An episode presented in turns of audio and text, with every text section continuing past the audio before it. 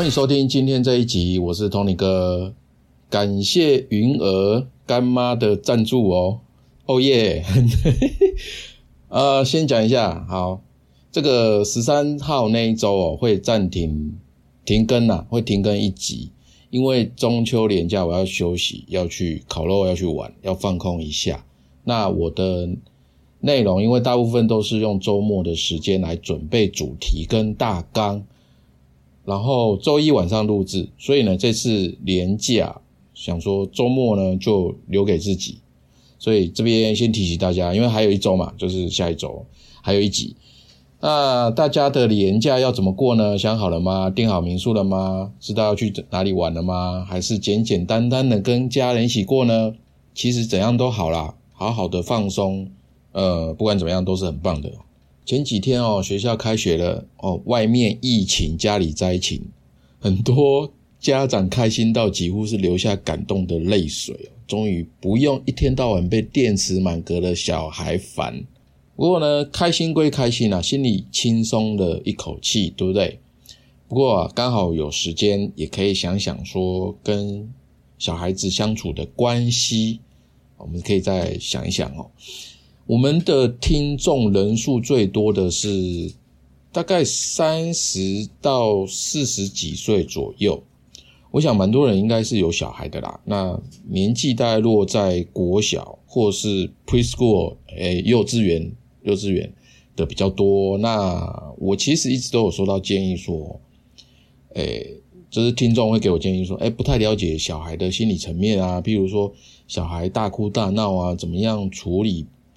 才不会让小孩子受创啊！不是用骂的，用打的，怎么样让孩子比较有自信啊？等等等等等，一直都有收到。其实呢，我相信有小孩的大家啦，就是你们会去追一些幼教专家的相关的名人或者是粉砖，那很多很多都在分享怎么样教育小孩。我绝对不会比那些专家还厉害啦，或者是。呃，身为家长的你们更了解小孩子自己小孩子的一些心理，所以呢，我一直在考虑说怎么样去切这个主题哦。后来我想一想，就是我的问题是，为什么大家都常常吸收这些育儿知识的，生活上面还是会有教养的烦恼呢？其实很多道理我们都懂，但是做起来有时候真的会把这些东西都抛在脑后，忘光光，因为。当下的各种因素影响嘛，比如说情绪啊、时间、空间，心里有其他超凡的心事，或者是骂小孩当下哦有别人等等的这些各种复杂的因素，虽然你平常都知道，但是当下就不一定会跟孩子有良好的互动。那我思考过这个问题啦，后来我就特别有灵感去。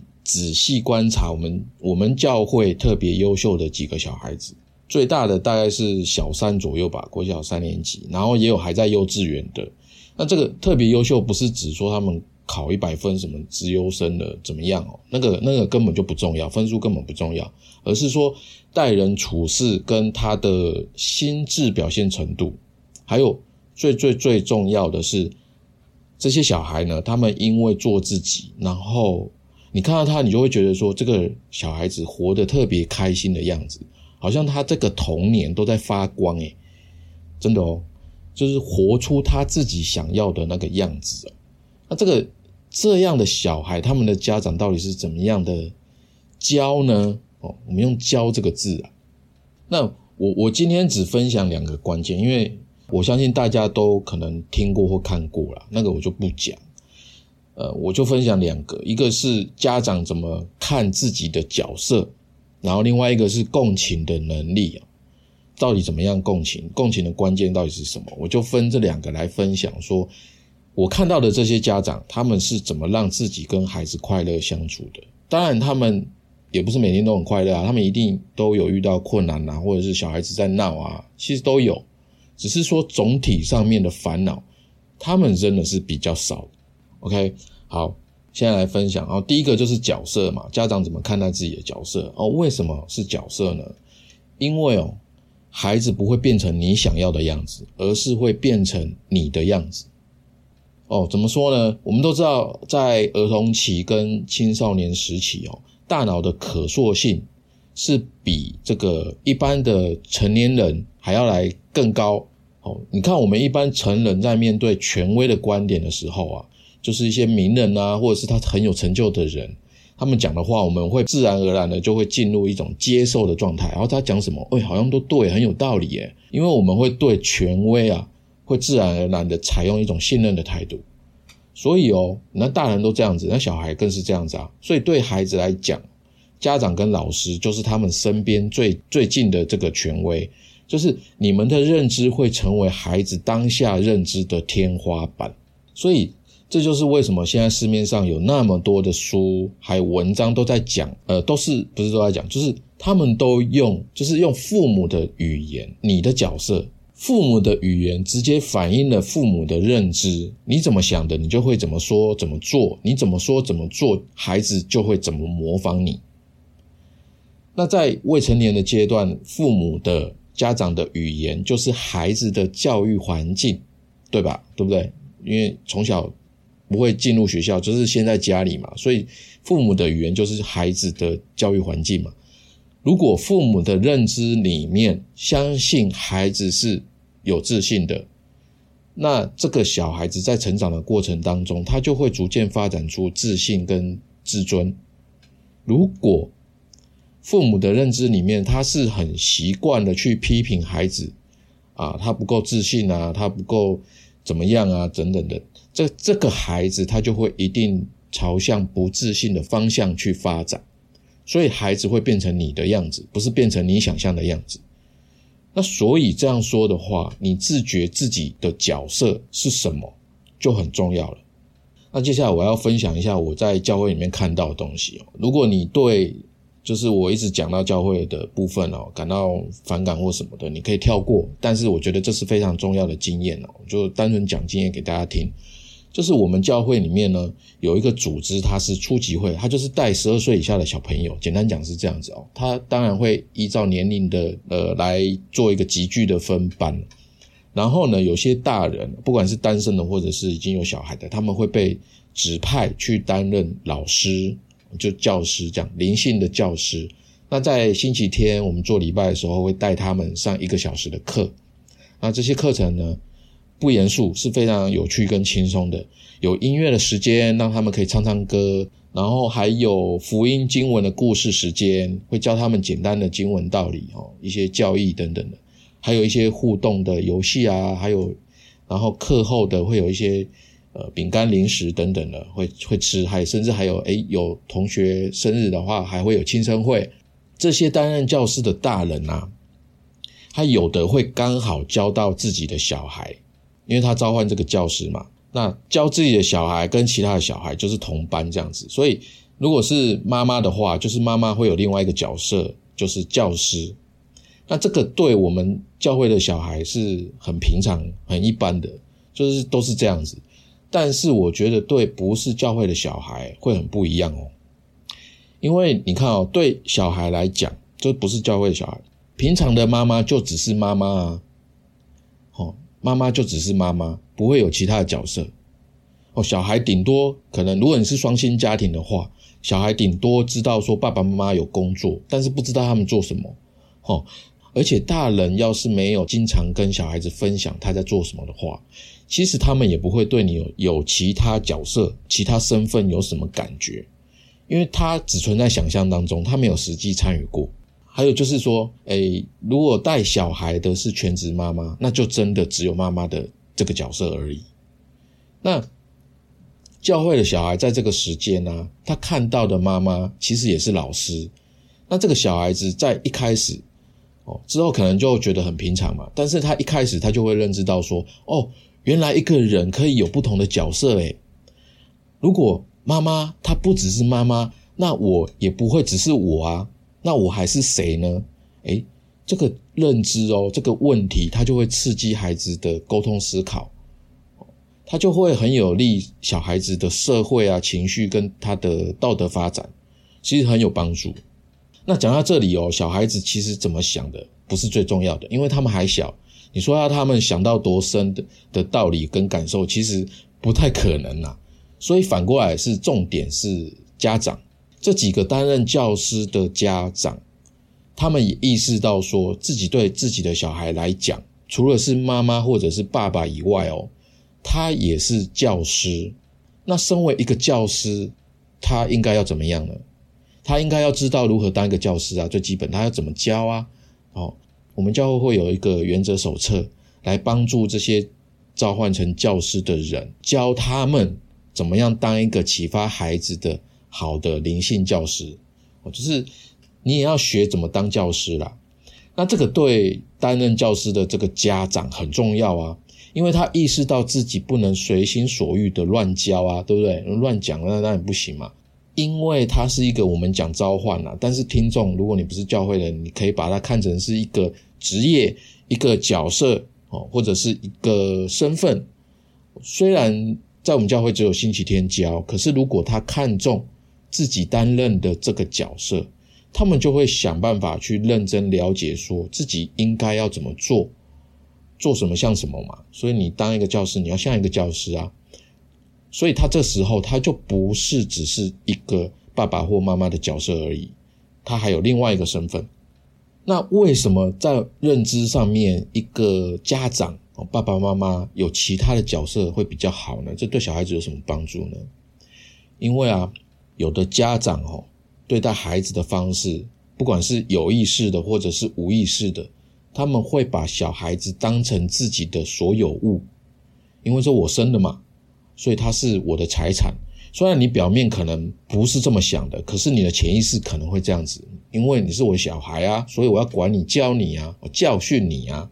我叫你往东，你就要往东，你不可以慢慢来，你不可以乱丢东西。虽然我们表层意识，我们有看过、听过大量的育儿专家说的那些东西，但是本能上，我们的人性本质上面，我们的认知没有其他的角色参入，我们只有生养者这个角色，我们赚钱供养，所以我最大，我的所有物就应该要听我的，这是一种人性的本能。我们的角色单一，因为我们的角色单一，所以即使我们有那样的育儿知识，我们也没办法转过来。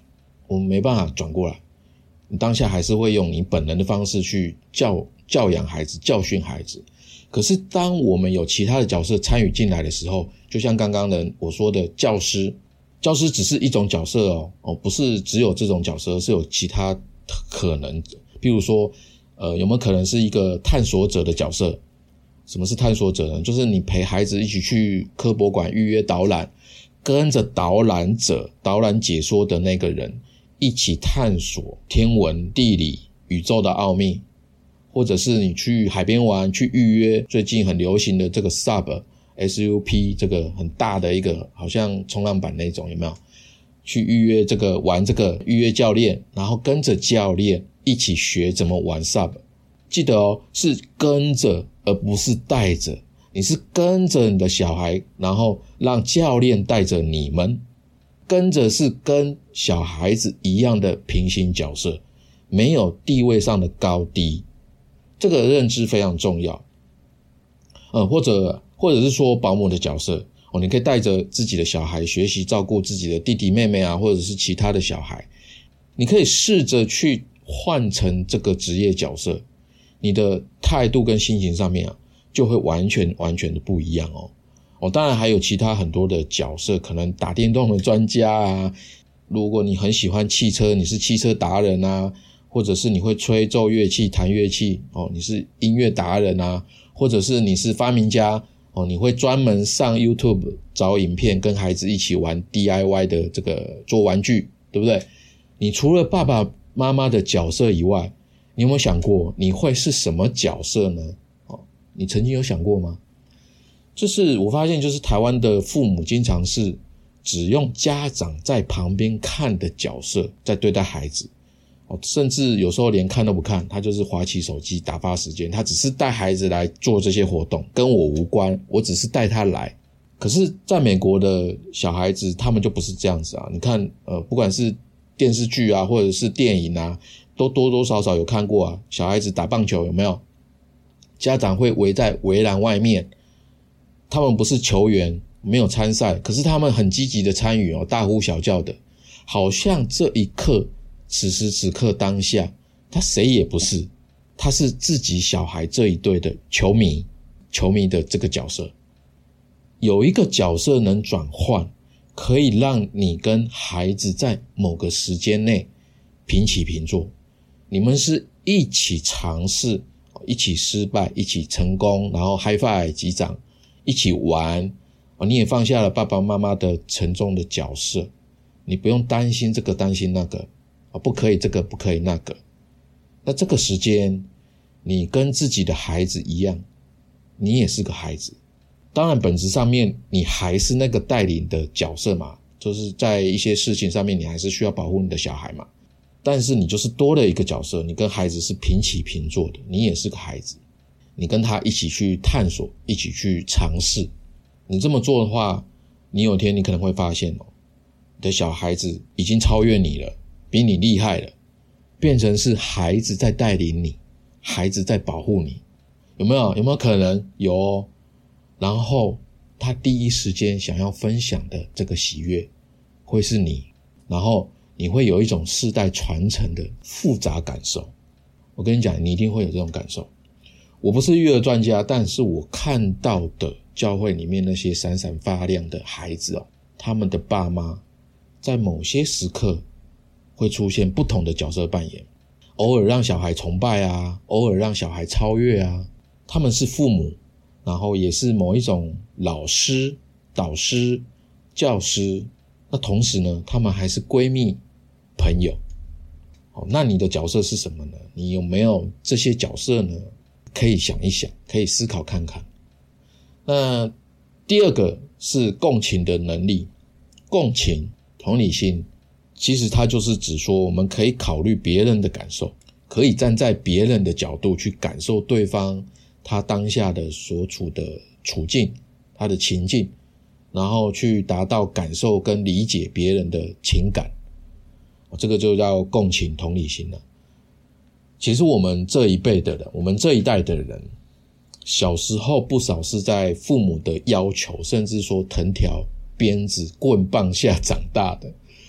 很多人的共情能力其实是比较缺乏的，而且共情能力呢，也不是一下子就有。你你真的要学，真的要做，其实真的没有那么容易。我在网络上面有看到一个妈妈分享她的烦恼，她是这样讲，她说她的小孩生病了，她的小女儿。生病啊，不舒服，没有去幼稚园，然后一直在家里吵着要看卡通。那她觉得孩子生病就是要休息啊，可是孩子就吵嘛。那跟他想说，好吧，因为我们要同理心嘛，所以只能看半个小时哦。那看完之后，你就要去乖乖睡觉，好不好？啊，小孩子说好。可是呢，小孩子看完，哎，三十分钟到了，他还想再看。可是妈妈就跟他讲啊，我们不是说好了只能看半个小时吗？你不是答应了，怎么可以说话不算话呢？哦，妈妈试着跟他沟通讲道理哦。那孩子就是知道自己理亏嘛，可是就是嘟着嘴不肯去。然后呢，他就在客厅的地上玩起玩具。那妈妈就看到啊，脾气就有点上来了。可是他还是压着那个内心的怒火，跟他好好讲，叫他去床上休息。结果这个小女孩就是不要啊，妈妈就急了，哦，就一来一往的，小孩子就是不要，那妈妈就动手打他屁股，然后把他抓到去床上，逼他睡觉，那小女孩就这个怕了嘛，就哭啊，然后哭着哭着，然后就睡着了，然后妈妈就说啊，我真的不懂。我也知道说要去同理，要去共情她的感受，可是为什么好好跟她讲就是不听呢？为什么一定要发飙才会乖？共情有用吗？这个这个问题哦，其实应该很多人也一样啊。我就来用这个情境来分析一下哦。我觉得共情首先要看见妈妈的角度，觉得自己已经在关心孩子的感受了，但是这个看，这个看到看见。其实只是看到了孩子的表面行为。什么叫表面行为？就是孩子生病了，身体就是要休息，这是表面的行为要求。所以，我们只看这里的话，就一定会反射回来表面的结果。什么结果呢？就是那就是孩子的相反行为，他跟你对着干，所以我们会直觉觉得判断说孩子是不服从，是任性的。可是你想一想，你自己生生病、身体不舒服的时候，会不会心里有一点点脆弱，需要人家来安慰你啊、照顾你啊、安抚你的心情呢？会吗？没有人永远都是坚强的。大人会，那小孩子是不是更会呢？所以看见的步骤啊，第一个是先看见自己。先想想，如果自己是小孩子这样呢？我也生病了，我会怎么样？需要别人来对待我呢？你不用那么急着回复。第二个步骤呢，就是共情自己。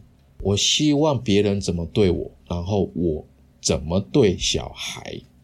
然后第三个是询问跟尝试，问问他：哎，你是不是想要妈妈抱抱啊？哦，看看孩子是不是其实想要让妈妈宠宠他、安慰他，因为这个时候小孩子的语言能力还不发达嘛，所以这种深层的感受需求他是有感觉的，可是因为不知道怎么说，只好用相反的行为，才有机会让妈妈发现问题，看看妈妈能不能看见他的需求。为什么是相反的行为？因为乖乖去就等于压抑自己啊，妈妈就不会发现孩子心里不舒服了，妈妈会觉得他好乖哦，应该没有什么问题，所以妈妈就会看不见他了，所以这个孩子才会用不服从的行为让妈妈去看见他。如果这个时候妈妈先抱起他，拍拍他，抱抱他，也许慢慢慢来，在客厅走一走，唱个他喜欢听的歌。然后慢慢慢慢的走去房间，搞不好走过去的时候他就已经睡着了，因为这个过程让孩子感觉到自己有被妈妈看见，所以他就放心了。那心情一放松，他就睡着了。哦，搞不好他还会躺在床上，然后小眼睛咕溜咕溜的看着你说：“谢谢妈妈。”哦，那不是很揪心吗？对不对？我们自己如果没有先共情自己。就不能够共情小孩子，那孩子就会觉得说：“哎，你没有听见，我没有被理解，所以你不论怎么讲都是在说教。”生活上面其实类似的状况很多，很多家长大人以为自己已经好好的在共情小孩子了，但是其实是在说教。虽然自己觉得没有，但是说出来的语言是在否定跟压抑孩子的需求跟情绪。这个我举个几个情境来讲好了，几个情境，我会用反跟正的部分来跟大家分享。第一个就是当小孩子面对挑战的时候，不管是什么挑战，他的信心不够，想要退缩的时候，那一般我们可能会直觉的讲说：“你一定可以做到，爸爸妈妈相信你可以的，你一定可以的，好像没什么问题嘛，对不对？”不过呢，鼓励当然好。孩子在没有被理解的情况下，如果他被鼓励向前冲的时候，他会觉得压力大，压力大他就会不会想要面对，因为战或逃，很多小朋友是选择逃的。可是你就没没头没脑的鼓励他，那只是忽略了他在面对挑战的时候那个内心的恐惧。哦，是不是？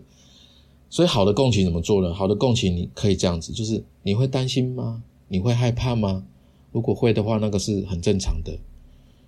真正的勇敢呢，是脚发抖也愿意去试试看哦。那你愿意试试看吗？没有关系，你怎么样决定都可以。啊，这个就是说，看先看到孩子心中的感受，对感受呢要有一个正确的理解，然后呢让孩子想一想，给他一点时间想想看。他到底自己想要做些什么？然后最后跟他站在一起，哦，这是第一个情境。那第二个情境呢，就是当孩子有一些犹豫不决啊，然后一直迟迟不动的时候，这时候我们一般会怎么讲？可能有的家长会很急啊，他说：“你怎么还不动？我不是跟你讲怎么做了吗？你就快去啊！你不去尝试，怎么知道你做不做得到，行不行呢？”我们会急着这样讲，这是一般家长会教小孩子怎么做的。确实啦，对于不知道怎么做的孩子，可以提供一个提供他方法啊，可以做引导，那是没有错。但是如果我们可以先去了解说，哎，到底是什么阻碍他一直不动作的？到底是什么？那我们是不是就可以更好的帮助他？所以好的好的共情可以怎么做？就是你可以先看见，哎，我看你好像有点疑惑啊，是不是有什么阻碍？你可以说说看，看爸爸妈妈有什么地方可以帮得到你的，这就是一个好的方式。先看见他的阻碍，跟他一起去发现，然后再来一个情境，就是当小孩子做错事的时候，他还发脾气。乱丢东西、大叫大闹什么之类的，那一般家长可能会觉得啊，你做错事了，当然会难过啊。可是更重要的是要从错误中学习哦，不是乱发脾气，乱发脾气是不对的。对，当然这么讲好像是在纠正他，对不对？但是你对孩子发脾气的行为方式哦，直接做了一个否定跟批判，那孩子只会感觉说，哎。你爸爸妈妈、爸爸或妈妈在拒绝他的情绪，他的情绪被你拒绝了，他不应该有这样的情绪，被你否定了，所以这样说他怎么会听得进去呢？你说什么他都不会听进去，所以应该怎么做？要看见他的脾气背后的原因。我知道你想要做好，因为想要做好，所以才会在犯错后、失败后觉得很不甘心，对不对？爸爸妈妈也会这样，没关系。那你有什么想要讲的吗？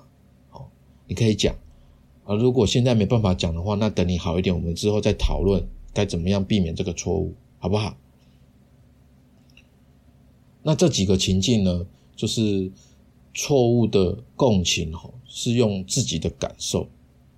它有一个共通点，就是用自己的感受啊、理解跟经验去面对这个孩子。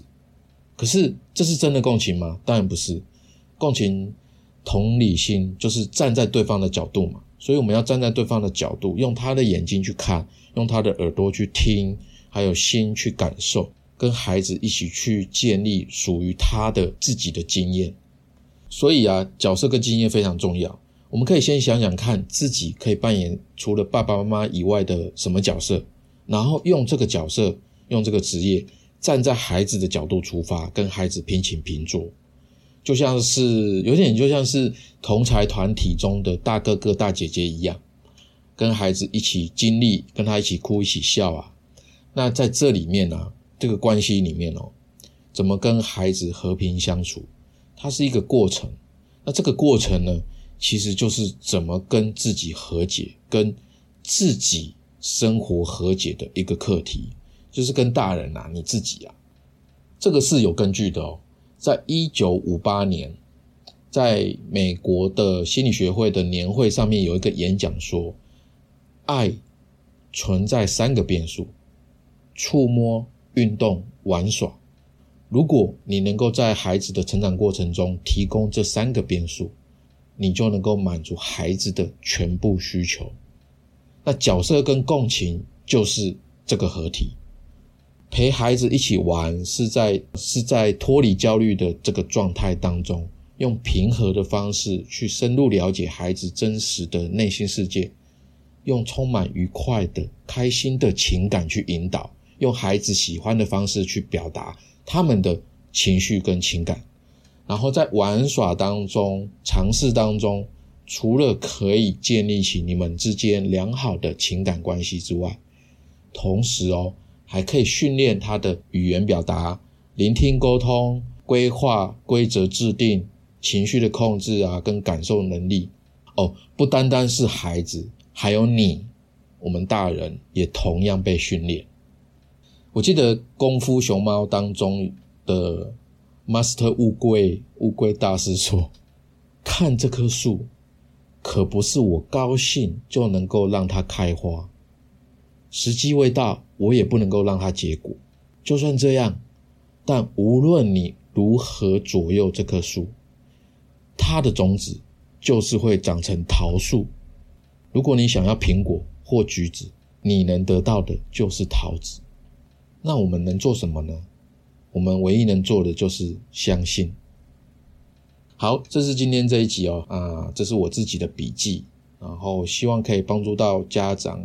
呃，身为家长的你，所以今天这一集献给你们。如果你喜欢，请记得帮我在 Podcast 留五颗星文字评价，也欢迎赞助我五十块一杯下午茶。成为我的干爹干妈，你的任何一种支持都是我持续创作的动力。如果你的工作职涯或者人生需要解惑需要解决，可以在好好听你说的官网随时都可以跟我预约。我们今天就到这边，下周三晚上七点，小伙伴们不要错过喽！再见，拜拜。